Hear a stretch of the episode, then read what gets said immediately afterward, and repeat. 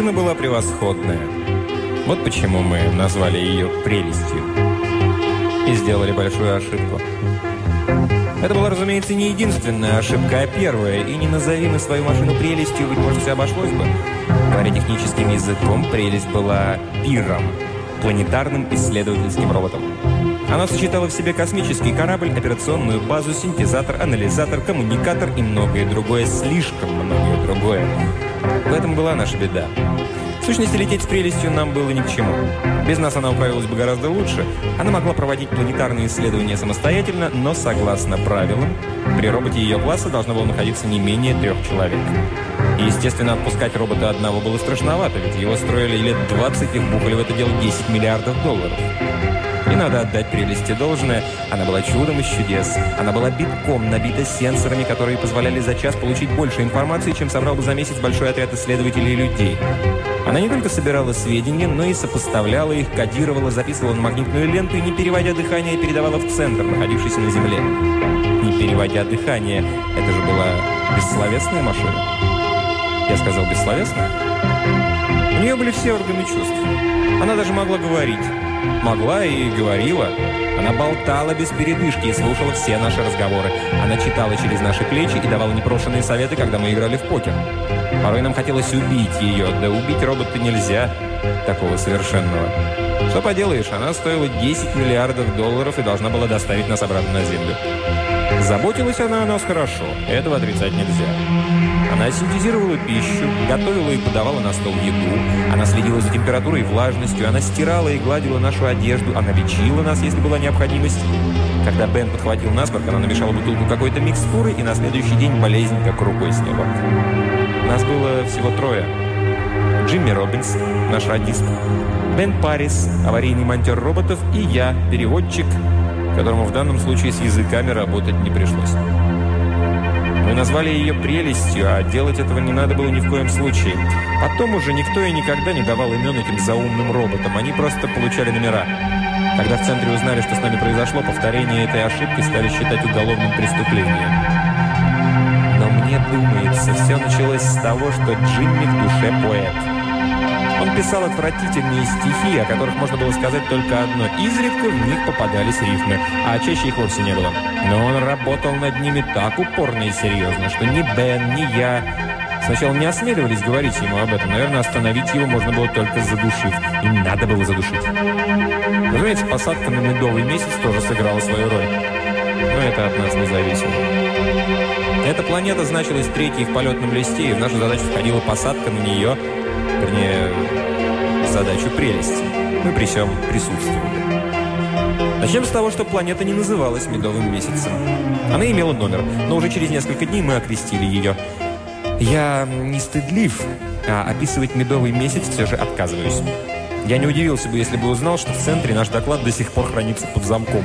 Если вы любопытны, можете написать туда и попросить прислать информацию за номером ER5694. За спрос денег не берут, однако не ждите положительного ответа. Со своими обязанностями на медовом месяце прелесть справилась превосходно. И у меня голова кругом пошла, когда я прослушал пленку после того, как прелесть заложила ее в передатчик для отправки на Землю. Как переводчику мне полагалось давать толкование тому, что творилось на планетах, которые мы исследовали. Что касается поведения жителей Медового месяца, то его не передашь даже словом «вытворяли». Доклады в центре анализируются немедленно, но на месте анализировать их куда легче. Боюсь, что от меня было мало толку.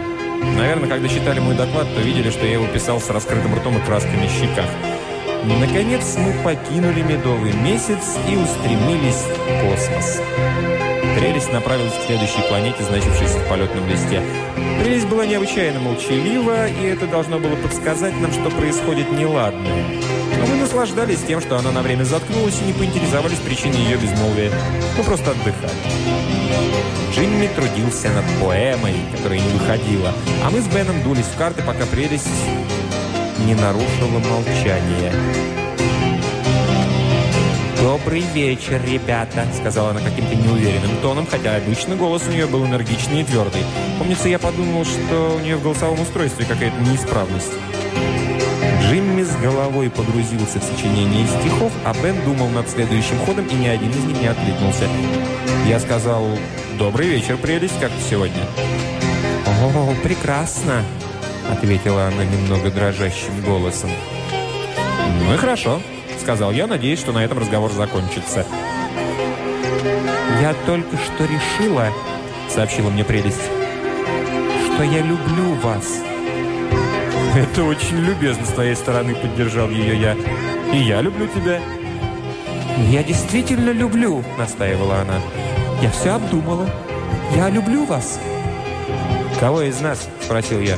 «Кто этот счастливчик?» Я посмеивался, но немного смущенно, потому что прелесть шуток не понимала. «Всех троих», – сказала прелесть. Кажется, я зевнул. Неплохая мысль. Так обойдется без ревности. «Да», – сказала прелесть. «Я люблю вас и бегу с вами». Бен вздрогнул и, подняв голову, спросил, «А куда же это мы бежим?» «Далеко», — ответила она. «Туда, где мы будем одни». «Господи!» – заропил Бен. «Как ты думаешь, неужели она действительно...» Я покачал головой, не думаю. Что-то испортилось, но... Вскочив, Бен задел стол, и все карты разлетелись по полу. «Пойду посмотрю», – сказал он. Джимми оторвался от своего блокнота. «Что случилось?» «Это все ты со своими стихами!» – закричал я и стал ругать его поэзию последними словами.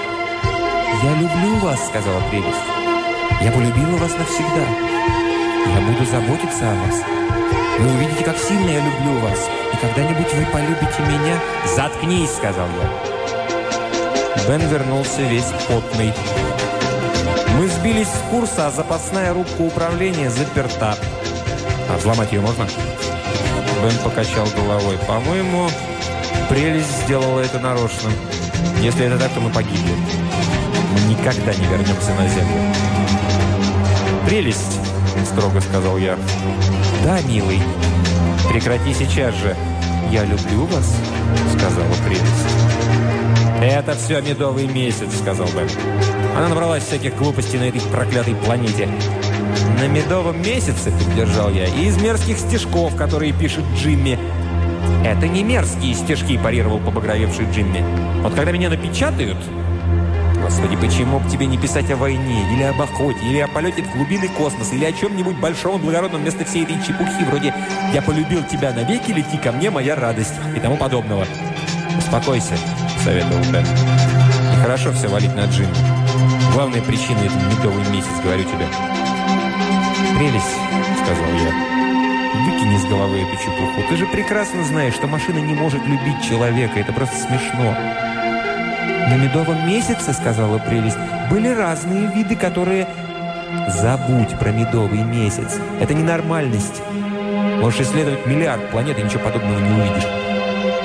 «Я люблю вас», — прямо повторяла прелесть. «И мы бежим». «А где это она слышала про побеги влюбленных?» — спросил Бен. «Этим старьем ее напичкали еще на земле», — сказал я. «Нет, не старьем», — запротестовала прелесть. Для того, чтобы успешно справляться с работой, мне нужны самые разнообразные сведения о внутреннем мире человека. «Ей читали романы», — сказал Бен. «Вот я поймаю того сопляка, который выбирал для нее романы, и оставлю от него мокрое место». «Послушай, прелесть», — взмолился я. «Люби себя на здоровье. Мы не против, но не убегай слишком далеко». «Я не могу рисковать», — сказала прелесть. «Если я вернусь на землю, вы меня бросите». Если мы не вернемся, нас начнут искать и найдут». «Совершенно верно», — согласилась прелесть. «Вот почему, милый, мы и бежим. Мы убежим так далеко, что нас не найдут никогда». «Даю тебе последнюю возможность хорошенько подумать», — сказал я. «Если ты не одумаешься, я радирую на землю и...» «Вы не можете радировать на землю», — возразила она. «Я демонтировала аппаратуру. И, как догадался Бен, дверь в рубку управления заклинена. Вы ничего не можете поделать. Почему бы мне отказаться от глупого упрямства и не ответить на мою любовь? Бен стал собирать карты, ползая по полу на четвереньках. Джимми швырнул блокнот на стол. «Вот те случаи отличиться», — сказал я. «Воспользуйся им. Подумай только, какую оду ты мог бы сочинить о нестареющей и вечной любви человека и машины». «Пошел ты», — сказал Джимми. «Не надо, ребят», — журил нас прелесть. Мне не хотелось бы, чтобы вы подрались из-за меня. У нее был такой тон, будто она уже обладала нами. Впрочем, в некотором роде это так и было. Удрать от прелести невозможно. Если нам не удастся отговорить ее бежать с нами, то наше дело конченое. «Слушай, мы, э, мы не подходим тебе только по одной причине», — сказал я ей. «По сравнению с тобой мы проживем недолго. Как бы ты о нас не заботилась, лет через 50 мы умрем от старости. И что будет тогда?» «Она будет вдовой», — сказал Бен. «Бедненькой вдовушкой в слезах. И даже детишек не будет, чтобы утешить». «Я думала об этом», — ответила прелесть. «Я подумала обо всем. Вам не надо будет умирать». «Но это же невозможно». «Для такой великой любви, как моя, нет ничего невозможного. Я не дам вам умереть. Я слишком люблю вас, чтобы дать вам умереть». Немного погодя, мы махнули на нее рукой и пошли спать. А прелесть выключила свет и спела нам колыбельную. Под ее пронзительную колыбельную уснуть было нельзя, и мы заорали, что она заткнулась и дала поспать. Но она продолжала петь до тех пор, пока Бен не попал ей туфли в голосовое устройство. И после этого я заснул не сразу, а лежал и думал. Я понимал, надо что-то придумать. Но так, чтобы она ничего не знала. Дело было швах, потому что она все время следила за нами. Она давала советы, она слушала, она читала через плечо. И ни движения, ни слова скрыть от нее было нельзя. Я знал, что может пройти немало времени, и нам не следует терять терпение и паниковать. Но если мы выпутаемся, то нам просто повезет. Поспав, мы сели в кружок и, не говоря ни слова, слушали прелесть, которая описывала, как мы будем счастливы. Мол, в нас заключен целый мир, а перед любовью тускнеет все мелкое. Половина слов, которые она употребляла, была подчеркнута из идиотских стихов Джимми, а остальные из сентиментальных романов, которые кто-то читал ей еще на земле. Порой мне хотелось встать и сделать из Джимми отбивную. Но я говорил себе, что теперь уж ничего не поделаешь, толку от битья будет мало. Джимми скрючился в углу и писал что-то в блокноте, а я удивлялся. Надо же быть таким наглым, чтобы писать после того, что случилось. Он продолжал писать, вырывать страницы и бросать их на пол, время от времени чертыхаясь. Один отброшенный листок упал мне на колени, и, смахивая его, я прочел. «Я неряха и пачкун, лодырь я беспечный, потому ты недостоин любви твоей вечной». Я быстро подобрал листок, смял его и швырнул в Бена, а он отбил в мою сторону. Я снова швырнул, он снова отбил. «Че тебе надо, черт побери?» – огрызнулся он. Я бросил скомканную бумажку прямо ему в лицо. Он уже было встал, чтобы вздуть меня, как вдруг, видно, понял по моему взгляду, что это не просто грубость. Он подобрал комок и, как бы забавляясь, стал разворачивать бумагу, пока не прочел, что там написано. Затем снова смял ее. Прелесть слышала каждое слово, так что вслух мы говорить не могли, и вести себя должны были естественно, чтобы не вызвать подозрений. И мы постепенно начали играть. Может быть, мы входили в роль даже медленнее, чем требовалось, но чтобы убедить, переигрывать было нельзя. Мы играли убедительно. Возможно, мы просто были прирожденными неряхами, но не прошло и недели, как наши жилые комнаты превратились в свинюшник. Мы разбрасывали повсюду одежду. Грязное белье не совали в прачечный отсек, где его обычно стирала прелесть. Оставляли на столе горы посуды, они складывали ее в мойку. Мы выбивали трубки прямо на пол. Мы не брились, не чистили зубы, не мылись. Прелесть выходила из себя. Ее привыкший к порядку интеллект робота пришел в ярость. Она умоляла нас, она брюзжала, а порой поучала. Но вещи по-прежнему валялись где попало. Мы говорили ей, что если она нас любит, то должна примириться с нашей безалаберностью и принимать нас такими, какие мы есть. Недельки через две мы победили. Но это была не та победа. «Прелесть!» — сказала нам с болью в голосе, что мы можем жить как свиньи, если нам это нравится. Она примирится с этим. Она сказала, что ее любовь слишком велика, чтобы на нее повлияла такая мелочь, как вопрос личной гигиены. Итак, сорвалось. Я, например, был очень рад этому. Годы привычки к корабельной чистоте восставали против такого образа жизни, и я не знаю, сколько бы я еще вытерпел. Нелепо было начинать это. Мы почистились, помылись, Прелесть была в восторге. Она говорила нам ласковые словечки, и это было еще хуже, чем все ее брюзжание. Она думала, что мы тронуты ее самопожертвованием, что за это подмазываемся к ней. И голос у нее звучал, как у школьницы, которую ее герой пригласил на университетскую вечеринку. Бен пробовал говорить с ней откровенно о некоторых интимных сторонах жизни, о которых она, разумеется, уже знала, и пытался поразить ее рассказом о том, какую роль в любви играет физиологический фактор – Прелесть была оскорблена. но не настолько, чтобы это вышибло у нее романтические настроения и вернуло в строй. Печальным голосом, в котором едва слышны были нотки гнева, она сказала нам, что мы забываем о более глубоком смысле любви. Она стала цитировать наиболее слюнявые стихи Джимми, в которых говорилось о благородстве и чистоте любви, и нам нечего было сказать. Нас просто посадили в калошу. Мы продолжали думать, но не говорить, ибо прелесть услышала бы все. Несколько дней мы ничего не делали, а только хандрили. Да и делать, по-моему, было нечего. Я стал лихорадочно вспоминать, чем мужчина может толкнуть женщину. Большая часть женщин терпеть не может азартных игр. Но единственная причина их гнева – это страх за свое благополучие. В нашем случае такого страха быть не может. В экономическом отношении прелесть совершенно независима. Мы же не кормильцы. Большинство женщин терпеть не могут пьянство. Опять же, по причине страха за свое благополучие. И кроме того, на корабле нет никакой выпивки. Некоторые женщины устраивают скандал, если мужчина не ночует дома. Нам некуда было пойти. Все женщины ненавидят соперниц, а здесь женщин не было. Чтобы там прелесть о себе не думала. Оттолкнуть прелесть было нечем. А спорить с ней? Что проку? Все это годилось, если бы прелесть была женщиной, но она всего лишь робот. Вопрос, чем разозлить робота? Неряшливость расстроила аккуратистку, но с этим она еще могла мириться. Беда в том, что не это было главным. А что главное у робота? У любой машины. Что машина ценит, что идеализирует. Порядок? Нет, с этой стороны мы пробовали подойти, и ничего не вышло. Здравомыслие? Конечно. Что еще? Плодотворность? Полезность? Я лихорадочно думал и никак не мог сообразить. Разве можно притворяться сумасшедшим, да еще на таком пятачке внутри всезнающей разумной машины? Даже во имя здравого смысла. Но все равно я лежал и думал о различных видах безумия. Впрочем, этим можно одурачить людей, но не робота. Робота надо пронять главным. А какой самый главный вид безумия?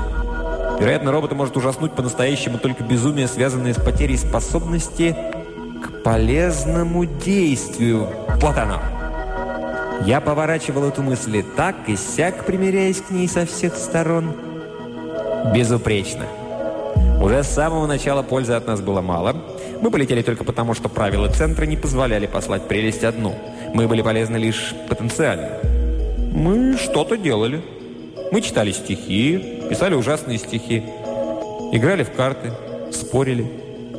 Большую часть времени мы не сидели без дела. В космосе так, все время что-то делай, какими бы бессмысленными или бесцельными не казались тебе собственные занятия.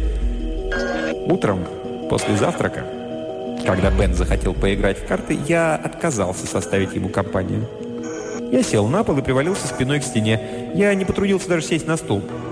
Я не курил, потому что курение – это уже дело, и твердо решил стать настолько инертным, насколько это возможно для живого человека. Я не собирался шевелить даже пальцем, когда не надо было есть, спать или садиться. Бен побродил кругом и попытался вовлечь Джимми в карточную игру, но тот не любил карты и был занят писанием стихов. Поэтому Бен подошел и сел на пол рядом со мной. «Хочешь закурить?» – спросил он, протягивая мне кисет. Я покачал головой. «Что случилось?» «После завтрака ты не курил». «А что толку?» – сказал я. Он пытался разговорить меня, но я не отвечал. Тогда он встал, походил немного, а потом снова сел рядом со мной. «Что с вами обоими?» – тревожно спросила прелесть. «Почему вы ничего не делаете?» «Ничего не хочется делать», – сказал я ей. «Одно беспокойство от всех этих дел». Она побронила нас немного, а я не осмеливался взглянуть на Бена, но чувствовал, что он уже понимает, к чему я клоню. Немного погодя, Прелесть оставила нас в покое, и мы так и сидели, как кайфующие турки. Джимми продолжал писать стихи. С ним мы поделать ничего не могли. Но прелесть обратила на нас его внимание, когда мы потащились обедать. Она злилась все больше и называла нас лентяями, каковыми мы, собственно, и были. Она беспокоилась за наше здоровье и заставила нас пройти в диагностическую кабину. Здесь выяснилось, что мы в полном здравии, и это довело прелесть до белого коленя. Она занудно перечисляла все, чем мы можем заняться, но пообедав, мы с Беном снова сели на пол и прислонились к стене. На этот раз к нам присоединился и Джимми. Попробуйте сидеть целые дни напролет, совершенно ничего не делая. Сначала чувствуешь себя как-то неловко, потом мучительно, и в конце концов невыносимо. Не знаю, что делали другие, я вспоминал сложные математические задачи и пытался решить их. Я играл в уме в шахматы партию за партией, но ни разу не мог удержать в памяти больше 12 ходов. Я окунулся в свое детство и пытался последовательно восстановить в памяти, что когда-либо делал и что испытал. Чтобы убить время, я забирался в самые странные дебри воображения. Я даже сочинял стихи. И, откровенно говоря, они получались получше, чем у Джимми. Мне кажется, прелесть все-таки кое о чем догадывалась. Она видела, что поведение наше нарочито, но на сей раз возмущение, что могут существовать такие бездельники, взяло верх над холодным мышлением робота. Прелесть умоляла нас, обхаживала, поучала. Почти пять дней подряд она драла глотку. Она пыталась пристыдить нас. Она говорила, что мы никчемные, низкие, безответственные люди. Я не представлял себе, что она знает некоторые эпитеты. Она старалась вселить в нас бодрость духа. Она говорила нам о своей любви такими стихами в прозе, что перед ними почти поблекла поэзия нашего Джимми. Она напоминала нам о том, что мы люди и взывала к нашей чести. Она грозилась выкинуть нас за борт, а мы просто сидели и ничего не делали. Чаще всего мы даже не отвечали. Мы не пытались защищаться. Порой мы соглашались со всем, что она говорила, и это, по-моему, раздражало ее еще больше всего. Она стала холодной и сдержанной. Ни обиды, ни злости, просто холодность. В конце концов, она перестала с нами разговаривать. Теперь нам приходилось трудно. Мы боялись произнести хоть слово, и поэтому не могли сговориться, как быть дальше. Мы были вынуждены продолжать ничего не делать. Вынуждены. Потому что это лишило бы нас тех преимуществ, которых мы уже добились.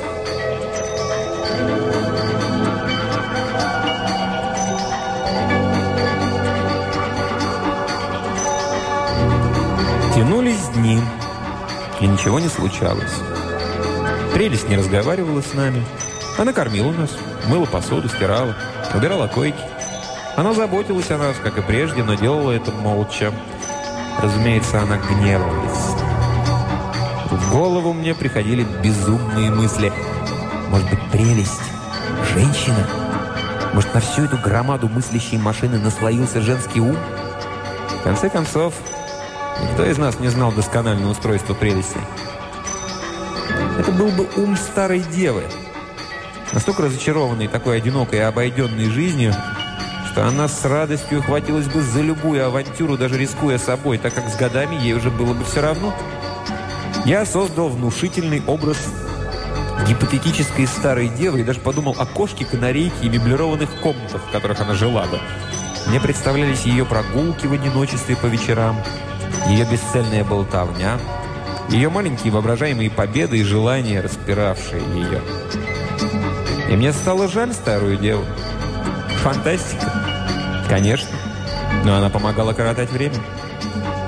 Однако была еще и другая мысль, не оставлявшая меня прелесть. Уже побежденная, наконец сдалась и несет нас к земле. Но, как всякая женщина, она не хочет признаться в этом, чтобы мы не утешились и не испытывали удовольствия от сознания, что выиграли и летим домой.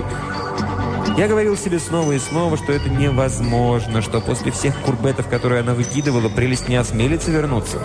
Ее превратят в лом. Но мысль эта не уходила, и никак не мог отделаться я от нее. Я чувствовал, что ошибаюсь, но убедить себя в этом не мог и стал поглядывать на хронометр. Я то и дело говорил себе на час ближе к дому. Еще на час, еще, мы уже совсем близко. Что бы я себе ни говорил, как бы ни спорил с собой, я все больше склонялся к мысли, что мы движемся по направлению к земле. Вот почему я не удивился, когда прелесть наконец села – я просто был преисполнен благодарности и облегченно вздохнул. Мы посмотрели друг на друга, и я увидел в глазах товарищей недоумение и надежду. Естественно, никто из нас не мог спрашивать. Одно слово могло свести нашу победу на нет. Нам оставалось только молча сидеть и ждать, что будет дальше.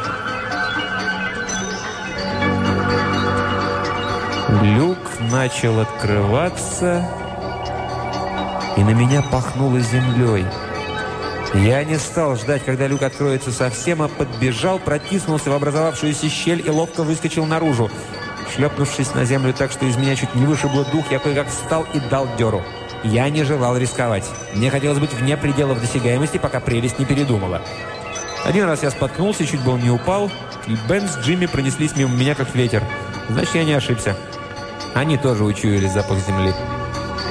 Была ночь, но на небе сияла такая большая луна, что было светло, как днем. Слева за широкой полосой песчаного пляжа плескалось море. Справа виднелась гряда голых холмов. Впереди чернел лес, отделенный от нас рекой, которая впадала в море. Мы побежали к лесу.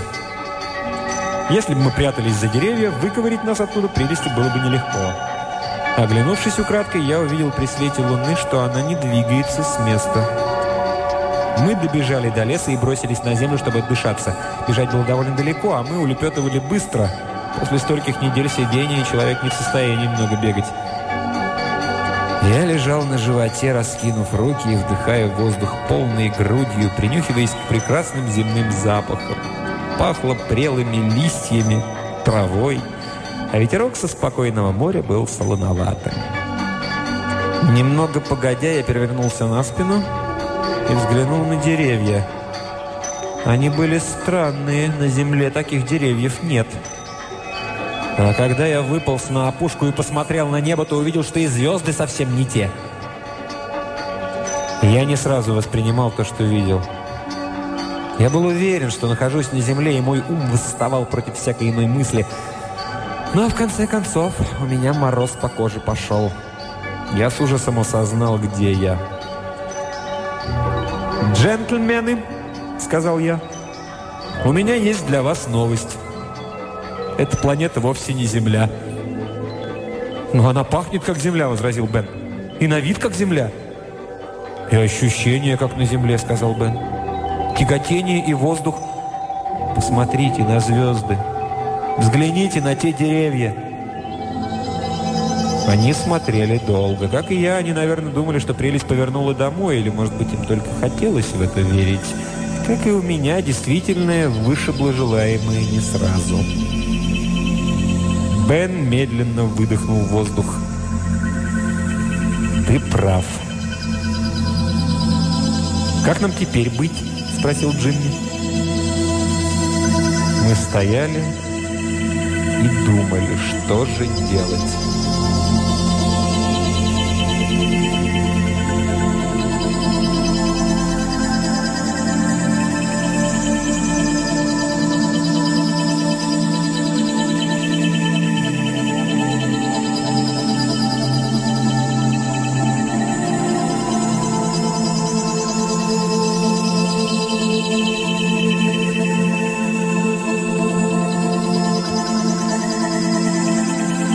Стояли и думали, что же делать.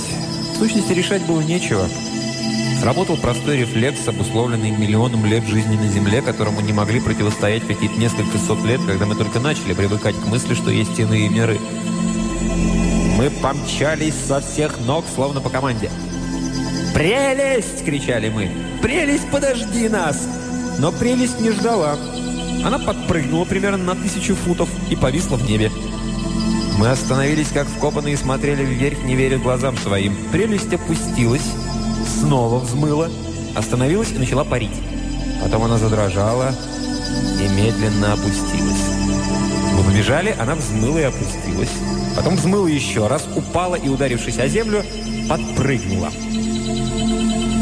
Она была похожа на сумасшедшего кенгуру. Она вела себя так, будто хотела удрать, но ее что-то не пускало. Будто ее держал прикрепленный к земле эластичный кабель. Наконец она затихла в сотни ярдов от того места, где села сперва. Она не издавала ни звука, но у меня было такое впечатление, что она дышит тяжело, как усталые гончие. На том месте, где прелесть села сначала, возвышалась груда предметов, но мы побежали мимо и бросились к роботу. Мы колотили по его металлическим бокам. «Открывайся!» — кричали мы. «Мы хотим обратно!» Прелесть подпрыгнула. Она подпрыгнула в небо на сотню футов, затем шлепнулась обратно, футах в 30 в стороне. Мы бросились от нее прочь. Она могла с таким же успехом упасть нам прямо на голову. Мы понаблюдали за ней, но она не двигалась.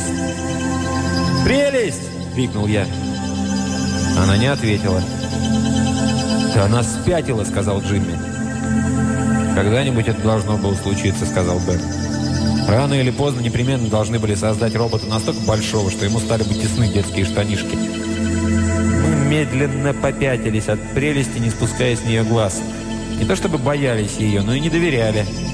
Мы пятились до самой горки предметов, которые прелесть выгружила и сложила, и увидели, что это целая пирамида припасов, аккуратно разложенных по ящикам и снабженных этикетками. А рядом с пирамидой, по трафарету, была сделана надпись «А теперь, черт вас побери, работайте!» «Она, наверное, приняла нашу бесполезность близко к сердцу», — сказал Бен. «Она и в самом деле хотела высадить нас на необитаемую планету», — почти нечленораздельно произнес Джимми. Бен протянул руку и потряс его за плечо, чтобы подбодрить. «Если мы не заберемся внутрь», — сказал я, — «если мы не заставим ее действовать, то это все равно, что она нас покинула и улетела». «Но что заставило ее это сделать?» — скулил Джимми. «Роботам не полагается». «Я знаю», — перебил его Бен. «Роботам не полагается причинять человеку вред. Но прелести не причинила нам никакого вреда. Она не выбросила нас, мы сами сбежали от нее». «Это уже казуистика», — возразил я. «Прелести создана специально для казуистики», — сказал Бен. «Вся беда в том, что ее сделали чертовски похожей на человека. Ее, наверное, напичкали знанием и законов, и литературы, и физики, и всего прочего. Тогда почему она просто не улетит? Если она может очистить свою совесть, почему она еще здесь?» Бен покачал головой. «Не знаю». Похоже, она пыталась улететь, но не смогла, будто что-то притягивало ее обратно. «А это верная мысль», — сказал Бен. «Надо думать, она не может улететь, пока мы не скроемся с глаз». Мы вернулись, и команда, запрещавшая роботу наносить вред человеку, сработала снова. Устройство, которое действует по принципу «с глаз долой, из сердца вон». Прелесть сидела на том же месте, куда опустилась последний раз. Она больше не пыталась взлететь. Взглянув на нее, я подумал, что, может быть, Бен прав. Если это так, то нам повезло, что мы вернулись. Мы стали рыться в припасах, которые оставила нам прелесть. Она хорошо позаботилась о нас и не только не забыла ничего необходимого, но даже написала по трафарету подробные указания и советы на многих ящиках. У большого плаката отдельно лежали два ящика. На одном было написано «инструменты», и крышка его была крепко приколочена гвоздями, чтобы нам пришлось потрудиться, отдирая ее. В другом ящике имелась надпись «Оружие», а ниже «Открыть немедленно и всегда держать под рукой». Мы открыли оба ящика. Мы нашли новейшее чудо-оружие, что-то вроде универсального автомата, который стрелял чем угодно, от пуль до бронебойных зарядов самых различных видов. Он же мог метать огонь, газ, кислоту, отравленные стрелы, взрывчатку и снотворные капсулы. Чтобы выбрать нужные боеприпасы, надо было просто крутануть наборный диск. Автоматы были тяжелые и неудобные в обращении, но действовали безотказно, а на неизвестной планете, где на каждом шагу могла грозить опасность, мы были без них как без рук. Потом мы перешли к пирамиде и стали сортировать все, что в ней было. А были в ней ящики с белками и углеводами, коробки с витаминами и солями, одежда, палатка, фонари, посуда. В общем, все, что требуется, когда вы отправляетесь в дорогостоящий туристический поход. Прелесть не забыла ничего. «Она все учла», — с горечью сказал Джимми. Она потратила много времени на изготовление этой кучи. Ей пришлось синтезировать каждый предмет — Потом мне осталось только найти планету, на которой бы мог жить человек, и это тоже было нелегко. «Ей пришлось еще более туго, чем ты думаешь», — добавил я. «Не просто планету, на которой мог бы жить человек, а такую планету, которая пахла бы как Земля и по виду не отличалась от Земли, чтобы мы захотели выбежать наружу. Если бы мы не выбежали, она не могла бы высадить нас, таково ее сознание, и...» Бен со злостью плюнул. «Высажены», — сказал он. «Высажены роботом, томящимся от любви». Может быть, не совсем роботом? Я рассказал товарищам о старой деве, которая родилась в моем воображении. Они оборжали меня, и всем стало легче. Но Бен признал, что мое предположение не совсем бредовое. Прелесть создавали лет 20, и она напичкана всякими странностями. Наступил рассвет, и только теперь мы рассмотрели окрестности. Местечко было настолько милое, что лучшего и желать не надо, но мы были не в восторге. Море было синее и навевало мысли о синеглазой девушке. Белый прямой пляж уходил вдаль, за пляжем начиналась гряда холмов, а на горизонте маячили снежные горы. На западе был лес. Мы с Джимми спустились на пляж, чтобы набрать плавника для костра. а Бен остался готовить завтрак. Набрав по охапке сучьев, мы уже пошли обратно, как вдруг какое-то чудовище перевалило через холм и ринулось на лагерь. Тускло блестевшее в первых лучах солнца, оно было размером с носорога и похожим на жука. Оно не издавало ни звука, но двигалось очень быстро, и остановить такую штуку было бы трудно. И, разумеется, мы не взяли с собой оружие. Я бросил дрова, крикнул Бену, что убегаю, и побежал вверх по склону. Бен уже видел мчащееся чудовище и схватил оружие. Зверь дул прямо к нему. Бен поднял автомат, сверкнуло пламя, раздался взрыв, и на мгновение все заволокло дымом и пылью. Слышен был только визг летящих осколков. Но в точности, как если бы я смотрел фильм, и вдруг изображение пропало бы, а потом снова возникло. Какой-то миг было видно лишь пламя, потом зверь проскочил мимо Бена и помчался вниз по склону на пляж прямо на нас Джимми. «Рассыпаться!» – скомандовал я Джимми, и только потом подумал, как глупо это звучало, ведь нас было всего двое. Но в этот момент мне было не до семантических тонкостей. Во всяком случае, Джимми понял мою мысль. Он помчался вдоль пляжа в одну сторону, а я в другую, и чудовище затормозило, очевидно, для того, чтобы подумать, за кем же из нас погнаться. И да будет вам известно, оно погналось за мной.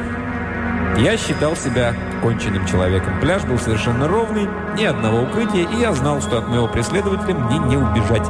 Можно было увернуться раза два, но чудовище легко разворачивалось, и было ясно, что рано или поздно мне крышка.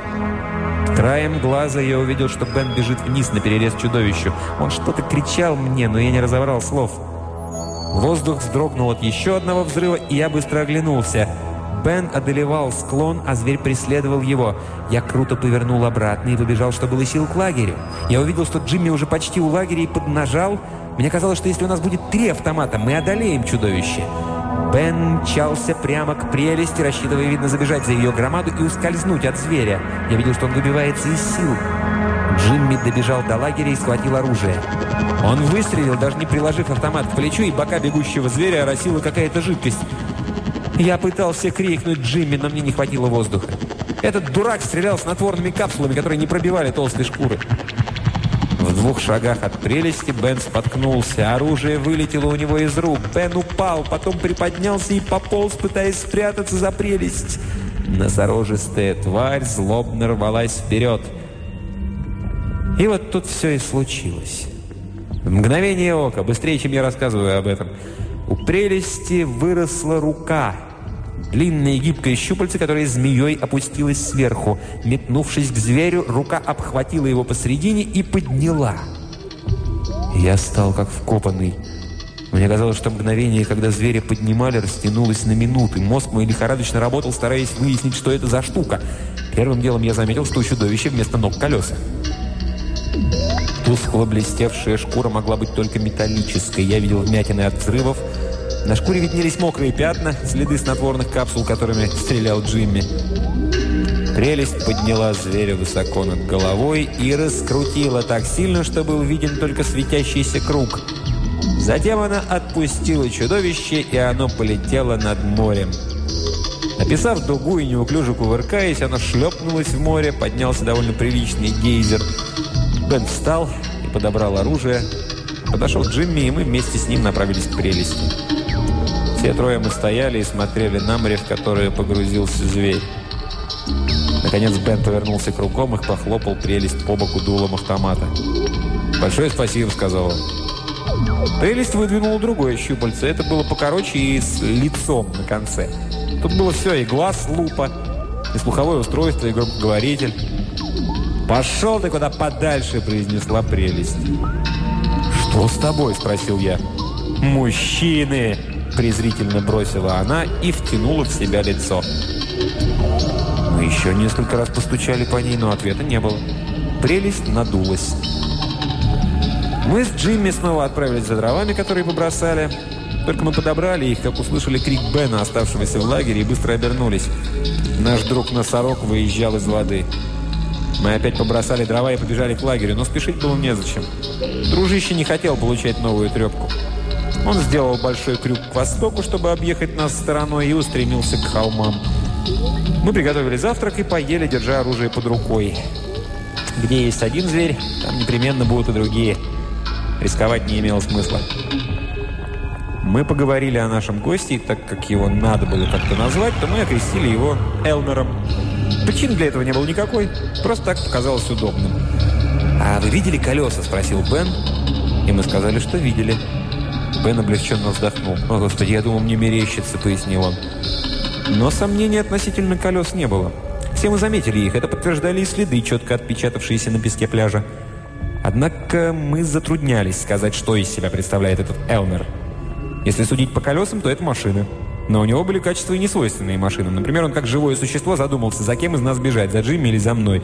Он злобно бросился на упавшего Бена. Он проявил осторожность, обойдя нас стороной, когда выехал из моря. А наряду с этим были и колеса, и явно металлическая шкура, и вмятины от взрывов, которые разорвали бы любое самое большое и свирепое животное в клочья. «А у него и того, и другого понемногу», — предположил Бен. В основном это машина, но с некоторыми качествами живого существа. Что-то вроде старой девы, которую ты придумал, чтобы объяснить поведение прелести. Разумеется, могло быть и так. Впрочем, тут годилось почти любое предположение. «Может, это силикатовая жизнь?» – тут же предположил Джимми. «Не силикатовая», – уверенно сказал Бен. «Металлическая. Любая форма силикатовой жизни при прямом попадании рассыпается в пыль. Один вид такой жизни найден много лет назад на Тельме-5». «Нет, это в основном не живое существо», – сказал я. Живого существа не может быть колес. Колеса, кроме особых случаев, обычно изобретаются лентяями для передвижения. Элмер может быть только, как сказал Бен, специально созданной комбинацией машины и живого существа. И значит, здесь есть разумные существа, сказал Бен. Мы сидели вокруг костра, потрясенные этой мыслью. За многие годы поисков найдено лишь горстка разумных рас, но в общем их уровень развития не очень-то высок. Разумеется, среди них никто не обладает таким разумом, который позволил бы создать что-нибудь подобное Элмеру. До сих пор в исследованной части Вселенной человека не превзошел никто. Никто не мог сравняться с ним по интеллекту. А тут совершенно случайно мы свалились на планету, на которой увидели признаки существования разума, равного человеческому и, может быть, даже превосходящего его. «Меня беспокоит одно», — сказал Дэн. «Почему прелесть не проверила это место перед тем, как приземлиться? Наверное, она хотела бросить нас здесь и улететь». Но, видно, ей все же пришлось подчиниться закону, согласно которому робот не может нанести вреда человеку. А если она следует этому закону, то прежде чем она покинет нас, ей придется... Хочешь, не хочешь, а придется убедиться в том, что нам не угрожает никакая опасность. «Может, она свихнулась?» – предположил Джимми.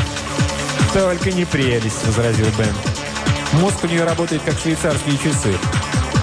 «А знаете, что я думаю?» – сказал я. «Я думаю, прелесть эволюционировала. Это совершенно новый тип робота. В нее накачали слишком много человеческого. А она и должна быть и заметил Джимми. Иначе она не справится со своими задачами. Дело в том, сказал я, что робот человечный до такой степени, как прелесть, уже не робот. Это что-то другое. Не совсем человек, но и не робот. Что-то среднее. Какой-то новый непонятный вид жизни, и за ним нужен глаз да глаз. «Интересно, она все еще дуется», — сказал Бен. «Конечно, дуется. Мы должны пойти, дать ей нахлобучку и вывести ее из этого состояния. «Оставь ее в покое», — сердито приказал я. «Нам остается одно — игнорировать ее. Ей оказывают внимание, вот она и дуется». И мы оставили ее в покое. Больше делать было нечего. Я пошел к морю мыть посуду, но на этот раз взял с собой оружие. Джимми пошел в лес поискать ключ. Полдюжины банок воды, которыми снабдила нас прелесть, не хватит навечно, и мы не, не были уверены, что потом она выдаст еще. Впрочем, она нас не забыла, не вычеркнула полностью из своей жизни. Она дала Элмеру вздрючку, когда тот слишком разошелся. Меня очень тешила мысль о том, что она поддержала нас, когда дело было табак. Значит, есть еще надежда, что мы как-нибудь поладим.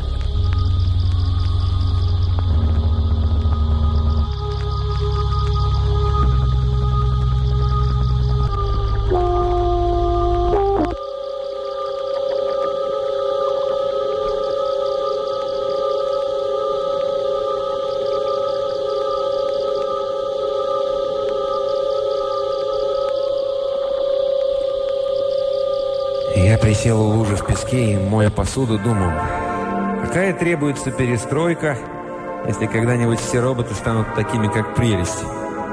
Я уже видел появление декларации прав роботов, специальных законов для роботов, лобби роботов при Конгрессе, а поразмышляв, еще совсем запутался.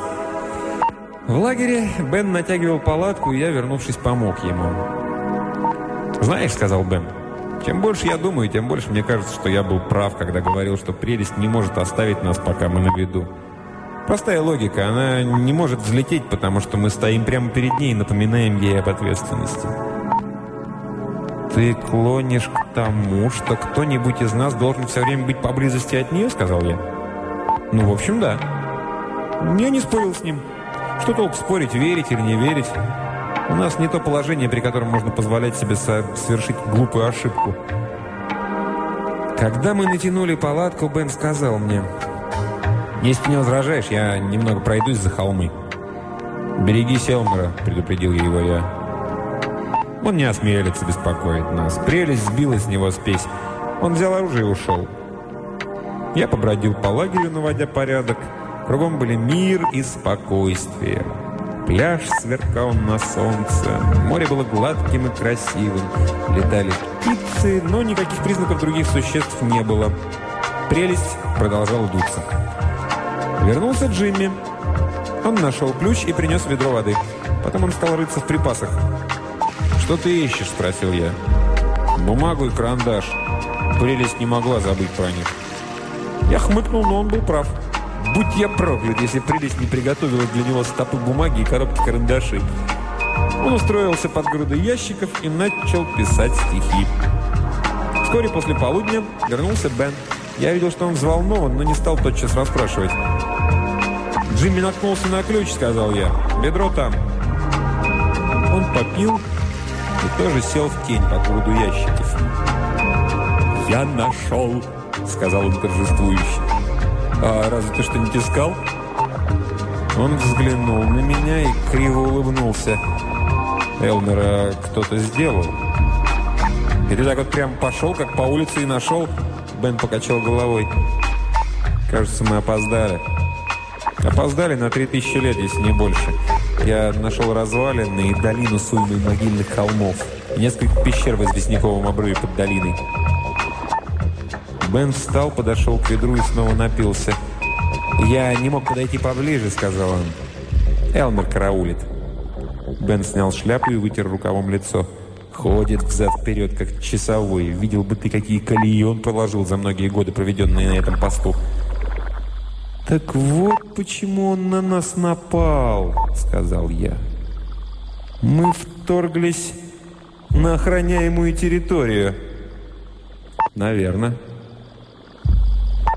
Тот вечер мы все обговорили и порешили, что надо выставить пост для наблюдения за Элмером, чтобы поучить и изучить его повадки и часы дежурства, если такие были. Нам надо было узнать, что можно предпринять в отношении руин, которые охранял Элмер. Впервые человек столкнулся с высокой цивилизацией, но пришел слишком поздно и из-за дурного настроения прелести слишком плохо снаряженный для того, чтобы исследовать хотя бы то, что осталось. Чем больше я думал об этом, тем больше распалялся и, наконец, пошел к прелести и изо всех сил стал стучать по ней ногами, чтобы привлечь ее внимание. Никакого толка. Я орал на нее, но она не отвечала. Я рассказал ей, что тут заваривается. Говорил, что мы нуждаемся в ней. Ведь она просто обязана нам помочь. Для этого ее и создали. Но она была холодна. Я вернулся. Плюхнулся у костра, где сидели мои товарищи. Она ведет себя так, будто умерла. Бен поворошил костер, и пламя стало немного выше. «От разбитого сердца», — участливым тоном сказал Джимми. «А ну тебя вместе с твоей поэтической терминологией», — озлился я. «Вечно бродит, как во сне». Вечно разглагольствует. «Да если бы не твои проклятые стихи, замолчи», — сказал Бен. Я взглянул поверх костра ему в лицо, освещенное пламенем, и замолчал. Что ж, в конце концов, и я могу ошибаться. Джимми не может не писать своих паршивых стихов. Я смотрел на пламя и думал, неужто прелесть умерла? Конечно, нет. Просто она упряма, как черт. Она нам сыпала по первое число, а теперь наблюдает, как мы маемся и ждет подходящего случая, чтобы выложить козыри. Утром мы начали наблюдать за Элмером и делали это изо дня в день. Кто-нибудь из нас забирался на гребень гряды милях в трех от лагеря и устраивался там с нашим единственным биноклем. Потом его сменял другой, и так дней 10 мы наблюдали за Элмером в дневные часы. Элмер обходил свои владения дозором регулярно. В качестве наблюдательных пунктов он использовал некоторые могильные холмы, взбираясь на них каждые 15 минут. Чем больше мы наблюдали за ним, тем больше убеждались, что он прекрасно справляется со своими обязанностями. Пока он был там, в занесенный город не пробрался бы никто. Кажется, на второй или на третий день он обнаружил, что за ним наблюдают. Он стал вести себя беспокойно. Взбираясь на свои наблюдательные вышки, он смотрел в нашу сторону дольше, чем в другие.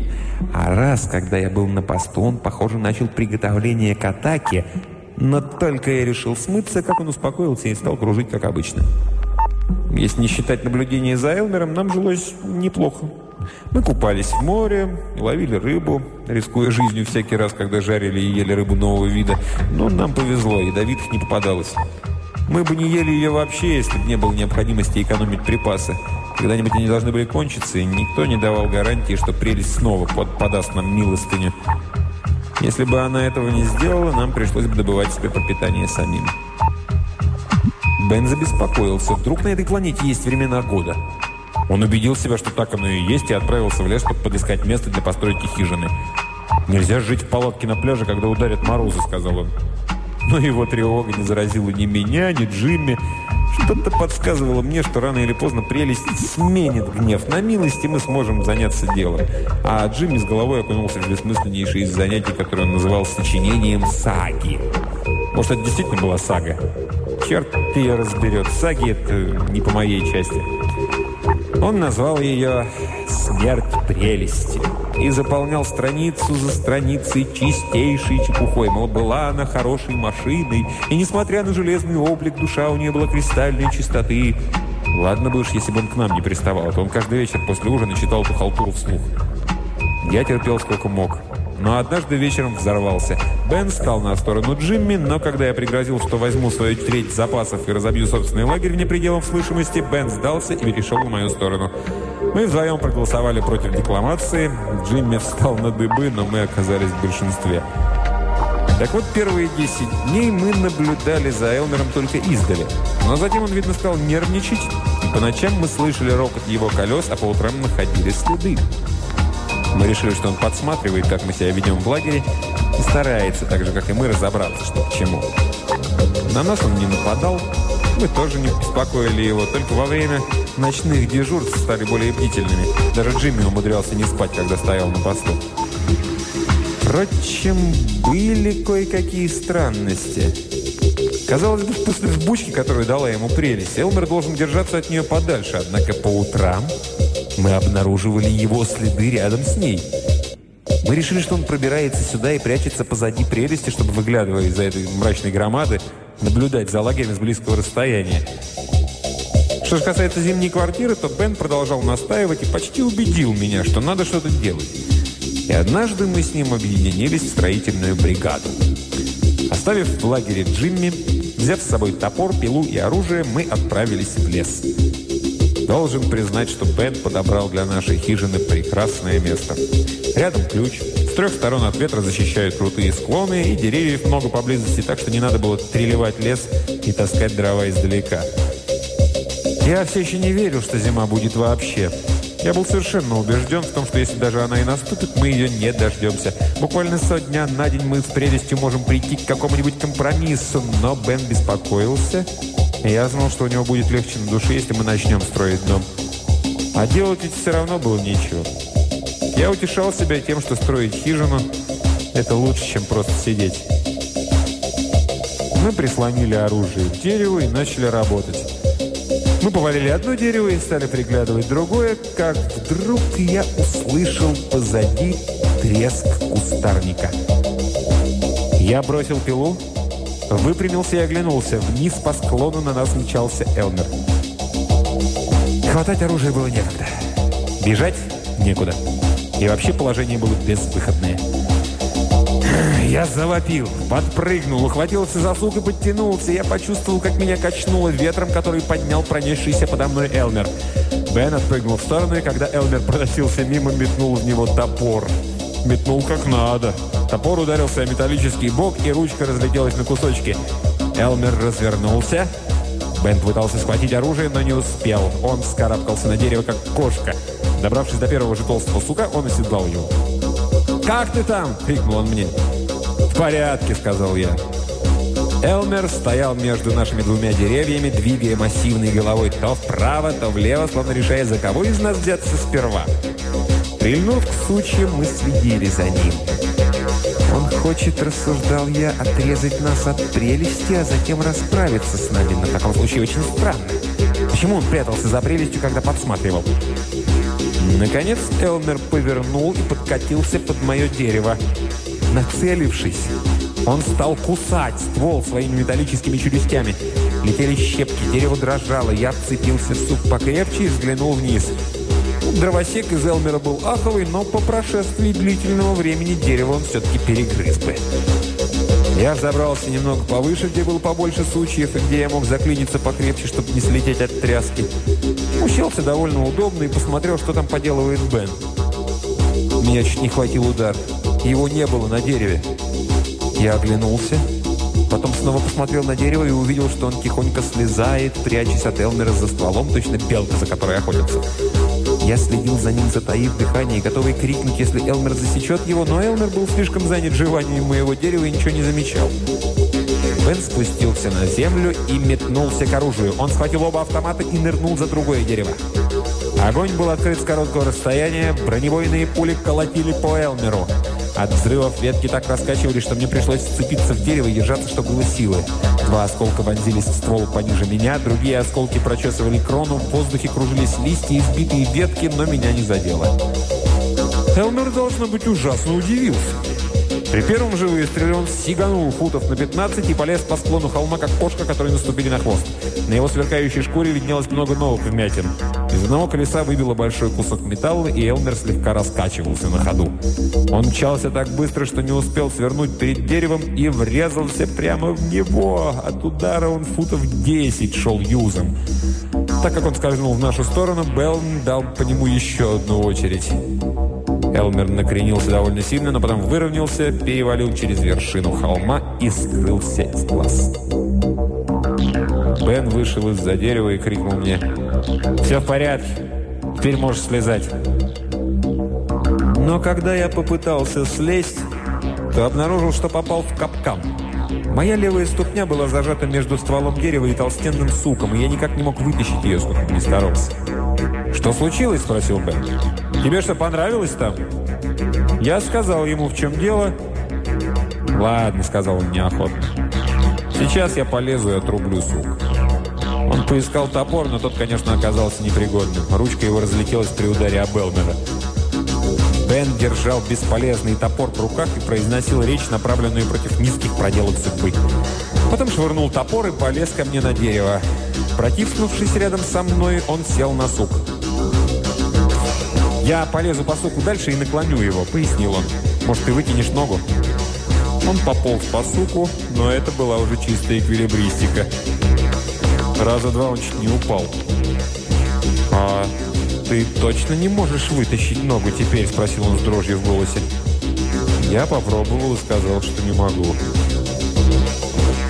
Он отказался от поползновения спасти меня ползком и повис на суку. Перебирая руками, он двинулся дальше. Сук клонился к земле по мере того, как Бен одолевал дюйм за дюймом, и мне казалось, что меня зажато не так крепко, как прежде. Я тянул ногу и вдруг почувствовал, что могу немного шевелить ступней, но вытащить ее все еще не мог.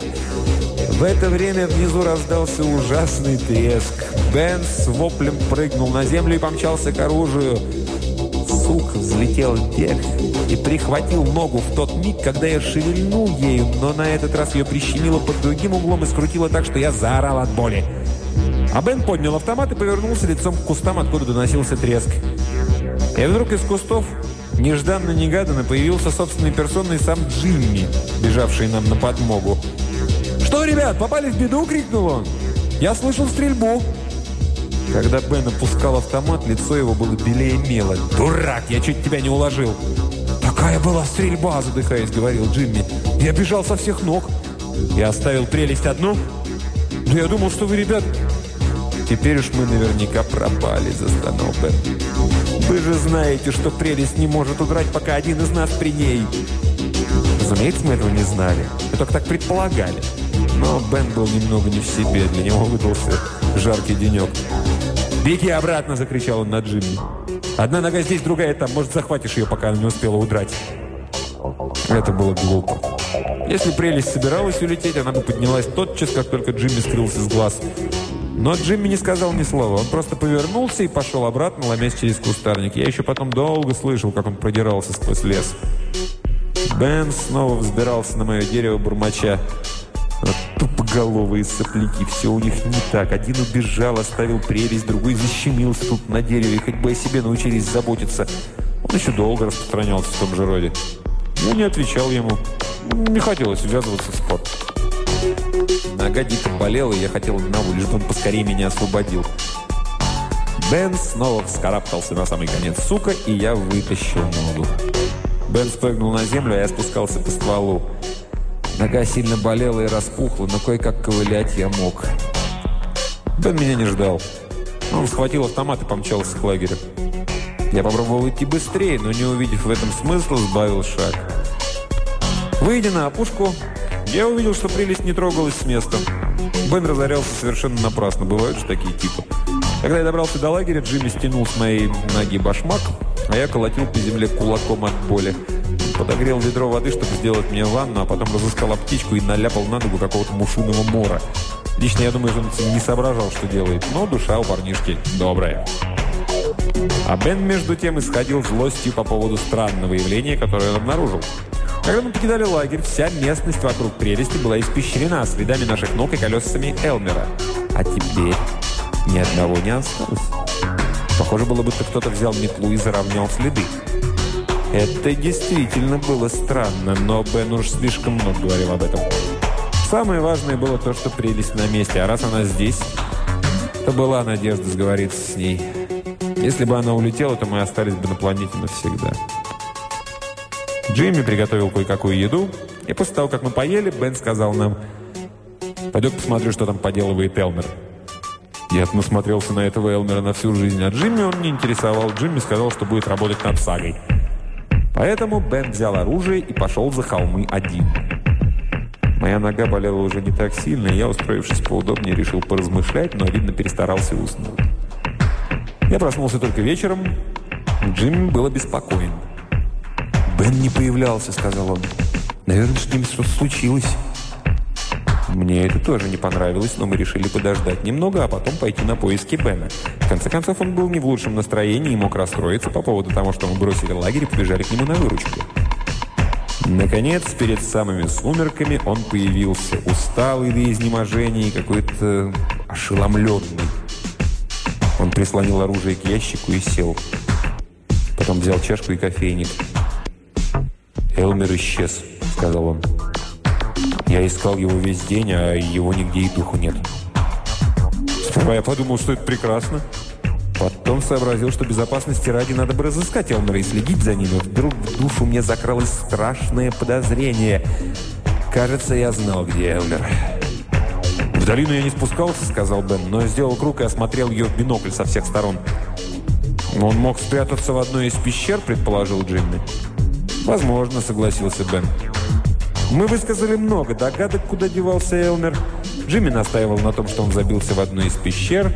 Бен был склонен думать, что он вообще убрался из этой местности, но я не сказал того, что думал. Слишком уж это было фантастично. Я вызвался отстоять на посту первую смену, сказав, что больная нога все равно не даст мне спать. И после того, как они уснули, подошел к прелести и постучал по ее шкуре. Я ничего не ждал. Я думал, что она будет по-прежнему дуться. Но она высунула щупальце, на котором появилось лицо, глаза лупы, слуховой аппарат, громкоговоритель. «Очень любезно с твоей стороны, что ты не бежала и не покинула нас», — сказал я.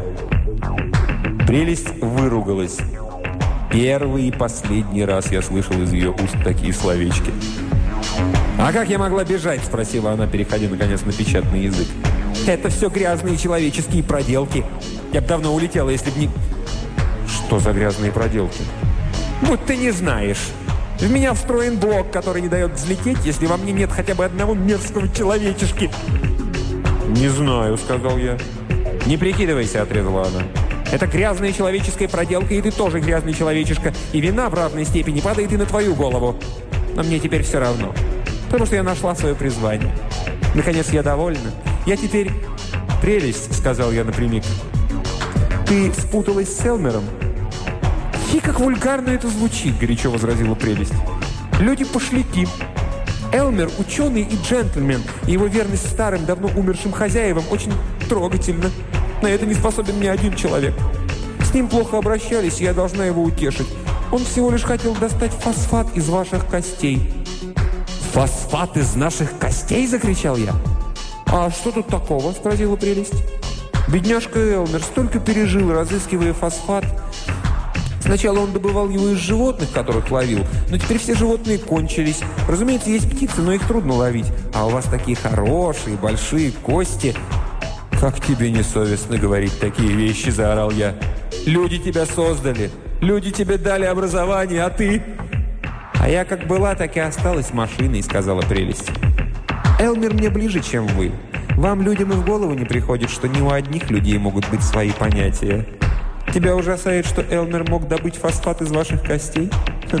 Но если бы в Элмере был металл, который вам нужен, вы бы разломали его, не задумываясь. Вам бы и в голову не пришло, что это несправедливость. Если бы Элмер возражал, вы бы подумали, что он дурака валяет. Все такие, и вы, весь ваш род. Хватит меня. Я добилась своего, мне здесь хорошо. Я полюбила на всю жизнь. Иронизируйте себе сколько угодно, мне наплевать на вас. Она втянула лицо, а я не стал стучать и вызывать ее на разговор. Это было бессмысленно. Она дала это понять совершенно определенно. Я пошел в лагерь и разбудил Бена с Джимми. Я рассказал им о своем подозрении и разговоре с прелестью. Мы здорово приуныли, потому что на этот раз прошляпили все. До сих пор еще теплилась надежда, что мы поладим с прелестью. У меня все время было такое чувство, что нам не надо приходить в отчаяние. Прелесть более одинока, чем мы, и в конце концов ей придется внять голосу разума. Но теперь прелесть была не одна, и в нас больше не нуждалась. И она до сих пор еще сердится на нас, и не только на нас, а на весь человеческий род. И что хуже всего, ее поведение не каприз. Это продолжалось много дней. Элмер шлялся сюда по ночам не для того, чтобы наблюдать за нами. Он приходил лизаться с прелестью. Несомненно, они вместе задумали нападение Элмера на нас с Беном, так как знали, что Джимми помчится на выручку и оставит берег моря без присмотра. Вот тут-то Элмер мог ринуться обратно, а прелесть взять его к себе.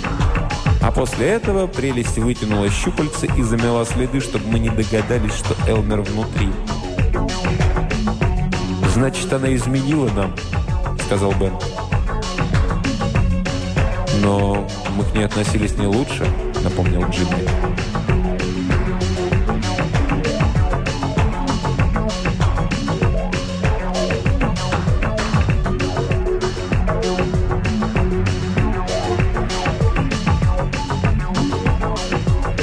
А на что она надеялась?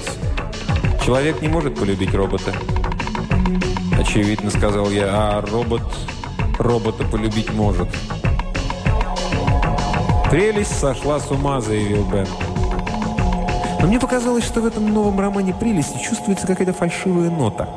Зачем Прелести и Элмеру скрывать свои отношения? Прелесть могла бы открыть люк в любое время, а Элмер въехать по аппарели внутрь прямо на наших глазах. Но они этого не сделали. Они плели заговор. В сущности, влюбленные тайно бежали. Может быть, Прелести как-то неловко? Не стыдилась ли она Элмера? Не стыдилась ли она своей любви к нему? Как бы она это ни отрицала, но самодовольный человеческий снобизм, вероятно, въелся ей в плоть и кровь. Или, может, это я, самодовольный сноб до мозга костей, придумал все, как бы выставляя что-то вроде оборонительного заслона, чтобы меня не заставили признать ни сейчас, ни потом, что ценны не только человеческие качества. Ведь во всех нас сидит и такое нежелание признавать, что наш путь развития не обязательно лучший, что точка зрения человека может не быть эталоном, к которому в конце придут все другие формы жизни. Бен приготовил кофе, и, попивая его, мы ругали прелесть на все корки. Я не сожалею о сказанном, ибо она этого заслуживала. Она поступила с нами непорядочно. Потом мы завернулись в одеяло и даже не выставили часового. Раз Элмер не циркулировал поблизости, в этом не было нужды.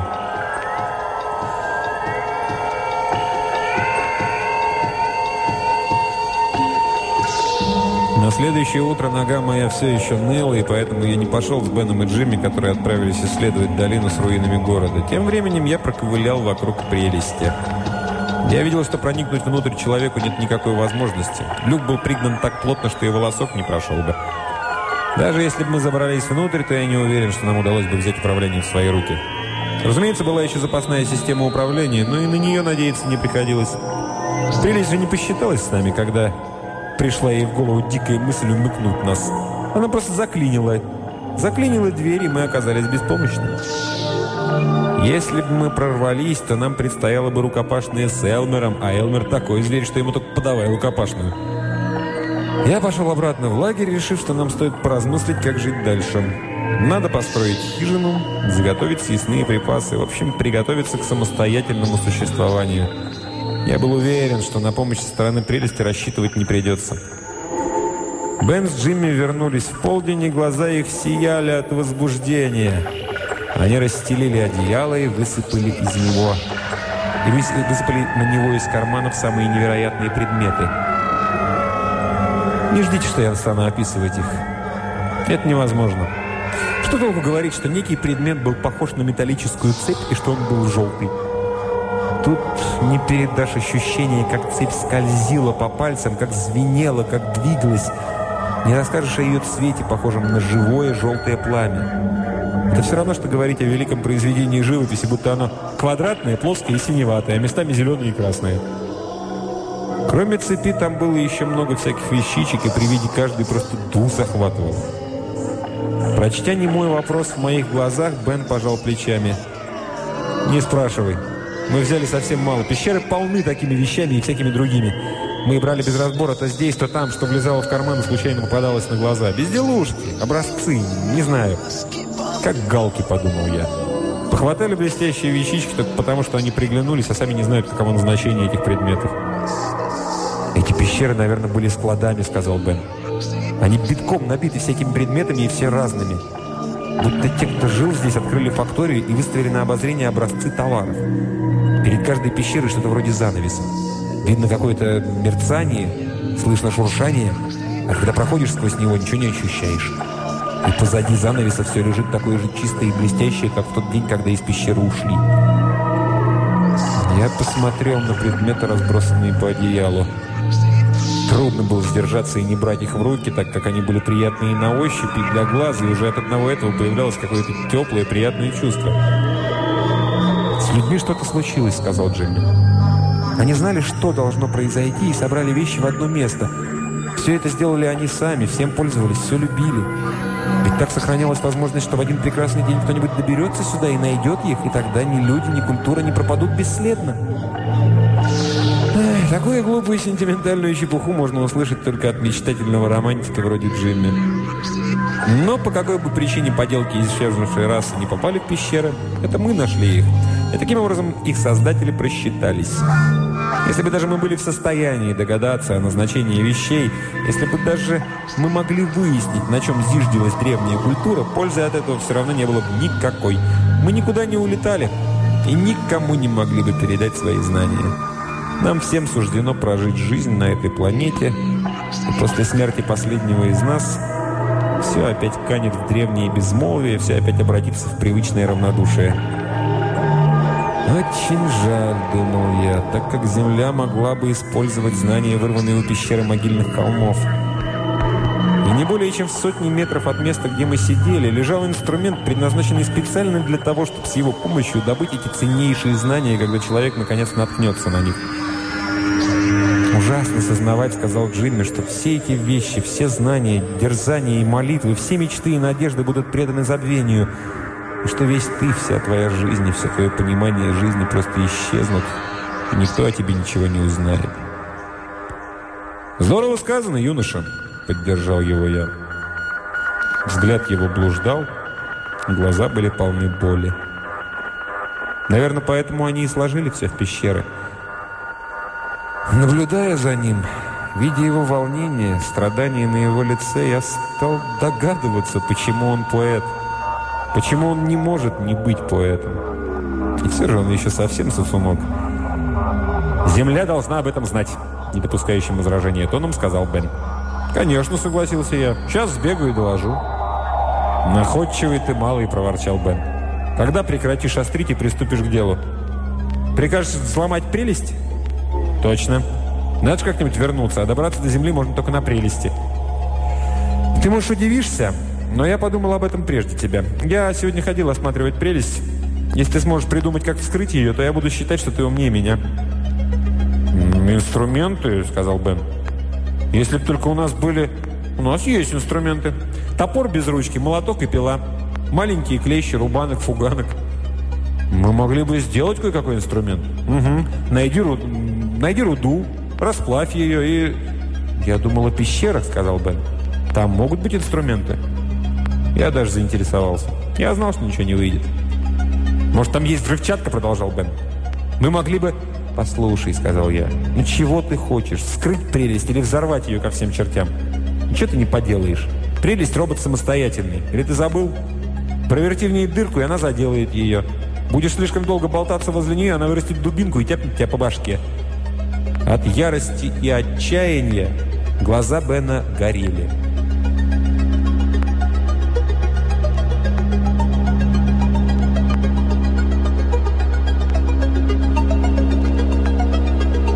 Земля должна знать. Ты понимаешь это? Земля должна знать. Конечно, сказал я. Совершенно верно. К утру, думал я, он придет в себя и увидит, что это невозможно. Нужно было, чтобы он протрезвел. Серьезные дела делаются на холодную голову. Только так можно сэкономить много сил и избежать многих ошибок. Но пришло утро, а глаза его все еще горели безумием отчаяния, на котором и держалась вся его решимость. После завтрака Джимми сказал, что он с нами не пойдет. «Скажи, ради бога, почему?» – потребовал ответа Бен. «Я не укладываюсь вовремя со своей работой», – невозмутимо ответил Джимми. «Я продолжаю писать сагу». Бен хотел спорить, но я с отвращением оборвал его. «Пошли», – сказал я, – «все равно от него никакого толку». «Клянусь, я сказал правду». Итак, мы пошли к пещерам вдвоем. Я видел их впервые, а там их было, ну, так, 12 пещер, и все битком набиты. Голова кругом пошла, когда я увидел все устройства, или как их там. Разумеется, я не знал назначения одной вещи. От одного взгляда на них можно было с ума сойти. Это просто пытка смотреть и не знать, что к чему. Но Бен старался догадаться как одержимый, потому что он вбил себе в голову, что мы можем найти устройство, которое поможет нам одолеть прелесть. Мы работали весь день и устал, как собака. За целый день мы не нашли ничего такого, в чем могли бы разобраться. Вы даже представить себе не можете, что значит стоять в окружении великого множества устройств и знать, что близок локоть, да не укусишь, ведь если их правильно использовать, какие совершенно новые дали откроются перед человеческой мыслью, техникой, воображением. Мы были совершенно беспомощные. Мы невежественные чужаки. Но на Бена никакого удержу не было. На следующий день мы пошли туда снова, а потом еще и еще. На второй день мы нашли штуковину, которая очень пригодилась для открывания консервных банок, но я совершенно не уверен, что создавали ее именно для этого. А еще на следующий день мы наконец разгадали, что один из инструментов можно использовать для рытья семиугольных ямок. Я спрашиваю, кто это в здравом уме захочет рыть семиугольные ямки? Мы ничего не добились, но продолжали ходить, и я чувствовал, что у Бена надежды не больше, чем у меня, однако он не сдается, так как это последняя соломинка, за которую надо хвататься, чтобы не сойти с ума. Не думаю, чтобы тогда он понимал значение нашей находки, ее познавательную ценность. Для него это был всего лишь склад утиля, в котором мы лихорадочно рылись, чтобы найти какой-нибудь обломок еще годный их дела. Шли дни, долины и могильные холмы, пещеры и наследие исчезнувшей культуры все больше поражали мое воображение, уже казалось, что каким-то загадочным образом мне стала ближе вымершая раса, понявшая, понявшая величие и трагедию. И росло ощущение, что наши лихорадочные поиски граничат с кощунством, бессовестным оскорблением памяти покойников. Джимми ни разу не ходил с нами. Он сидел, склонившись над стопкой бумаги, и строчил, перечитывал, вычеркивал слова и вписывал другие. Он вставал, бродил, выписывал круги или метался из стороны в сторону, бормотал что-то, садился и снова писал. Он почти не ел, не разговаривал и мало спал. Это был точный портрет молодого человека в муках творчества. Мне стало любопытно, а не написал ли он, мучаясь и потея, что-нибудь стоящее. И когда он отвернулся, я стащил один листок – Такого бреда он даже прежде не писал. В ту ночь, лежа с открытыми глазами и глядя на незнакомые звезды, я поддался настроению одиночества. Но, поддавшись этому настроению, я пришел к выводу, что мне не настолько одиноко, как могло бы быть. Казалось, молчаливость могильных холмов и сверкающее чудо пещер успокаивают меня. Исчезла таинственность. Потом я заснул. Не знаю, что меня разбудило. То ли ветер, то ли шум волн, разбивающихся о пляж, то ли ночная свежесть. И тут я услышал голос в ночи. Это монотонное завывание, торжественное и звонкое, но порой опускавшееся до хриплого шепота. Я вздрогнул, приподнялся на локте и... И у меня перехватило дыхание. Джимми стоял перед прелестью и, держа в одной руке фонарик, читал ей сагу. Голос журчал, и, несмотря на убогие слова, в его тоне было какое-то очарование. Наверное, так древние греки читали своего Гомера при свете факелов в ночь перед битвой. И прелесть слушала. Она свесила вниз щупальце, на конце которого было лицо, и даже чуть повернула его в бок, чтобы слуховое устройство не пропустило ни единого слога. Так человек прикладывает к уху руку, чтобы лучше слышать. Глядя на эту трогательную сцену, я начал немного жалеть, что мы так плохо относились к Джимми. Мы не слушали его, и бедняга вынужден читать всю эту чушь хоть кому-нибудь. Его душа жаждала признания, а ни от меня, ни от Бена признания он не получал. Просто писать ему было недостаточно, он должен был поделиться с кем-нибудь. Ему нужна была аудитория. Я протянул руку и потряс Бена за плечо. Он выскочил из-под одеял. «Какого черта?» Чш Присвистнув, он опустился на колени рядом со мной. Джимми продолжал читать, а прелесть, свесив вниз лицо, продолжала слушать. Порыв ветра донес обрывок саги. «Странница дальних дорог, пролетая из вечности в вечность, ты верна только тем, кто ковал твою плоть». Твои волосы вьются по ветру враждебного космоса. Звезды нимбом стоят над твоей головой. Прелесть рыдала. На линзе явно блестели слезы. Прелесть выпустила еще одно щупальце, на конце которого была рука, а в руке платочек. Белый дамский кружевной платочек. Она промакивала платочком выступавшие слезы. Если бы у нее был нос, она, несомненно, высморкалась бы. Деликатно, разумеется, как подобает, подобает даме. «И все это ты написал для меня?» – спросила она. «Все для тебя», – сказал Джимми. Он врал, как заправский ловелас. Читал он только потому, что ни Бен, ни я не хотели слушать его стихи. «Я так ошиблась», — сказала со вздохом прелесть. Она насухо протерла глаза и бойко навела на них глянец. «Одну секунду», — сказала она деловито. «Я должна кое-что сделать». Мы ждали, затаив дыхание. В боку у прелести медленно открылся люк. Выросло длинное гибкое щупальце, которое проникло в люк и выдернуло оттуда Элмера. Зверь раскачивался на весу. «Мужлан неотесанный!» – загремела прелесть. «Я взяла тебя в себя и битком набила фосфатами. Я выпрямила твои вмятины и начистила тебя до блеска. И что я имею за это? Ты пишешь мне саги?» «Нет, ты жиреешь от довольства. Ты не отмечен печатью величия. У тебя нет ни искры воображения, ты всего лишь бессловесная машина. Элмер инертно раскачивался на конце щупальца, но колеса его неистово вращались, и по этому признаку я решил, что он расстроен. «Любовь!» – провозглашала прелесть. «Нужна ли любовь таким, как мы?» Перед нами машинами стоят более высокие цели, более высокие. Перед нами простирается усеянный звездами космос, дует ветер дальних странствий с берегов туманных вечностей. Наша поступь будет твердой. Она еще говорила о вызове, который бросают далекие галактики, о короне звезд, о пыли разбитого в дребезги времени, устилающей дорогу, которая ведет в ничто, и все это она позаимствовала из того, что Джимми называл сагой. Выгоревавшись, она швырнула Элмера на пляж. Он ударился о песок и пошел юзом в воду. Мы не стали смотреть дальше. Мы бежали, как спринтеры. Мы одолели аппарель одним прыжком и оказались в своих апартаментах. Прелесть захлопнула за нами люк. «Добро пожаловать домой», — сказала она. Я подошел к Джимми и протянул ему руку. «Молодец! Ты заткнул за пояс самого Лонгфелла». Бен тоже пожал ему руку. «Это шедевр». «А теперь», — сказала прелесть, — «в путь».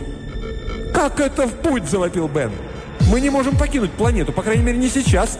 Там же город, мы не можем лететь пока». «Плевать на город», — сказала прелесть. «Плевать на информацию. Мы будем странствовать меж звезд, подвластны нам глубины молчаливые, по космосу промчимся и вечность грохотом разбудим». Мы оглянулись на Джимми. «Каждое слово», — сказал я. «Буквально каждое слово она цитирует из той дряни, которую написал ты». Бен сделал шаг вперед и взял Джимми за грудки. «Разве ты не чувствуешь побуждения?» – спросил его Бен. «Разве ты не чувствуешь настоятельной необходимости написать оду Родине и воспеть ее красоту, ее славу и все прочее своими штампами?» У Джимми немного стучали зубы. «Прелесть проглотит все, что бы ты только не написал», – добавил Бен. Он поднял кулак и дал его понюхать Джимми. «Советую постараться», – предупредил Бен. «Советую написать так, как ты никогда не писал». Джимми сел на пол и начал лихорадочно строчить.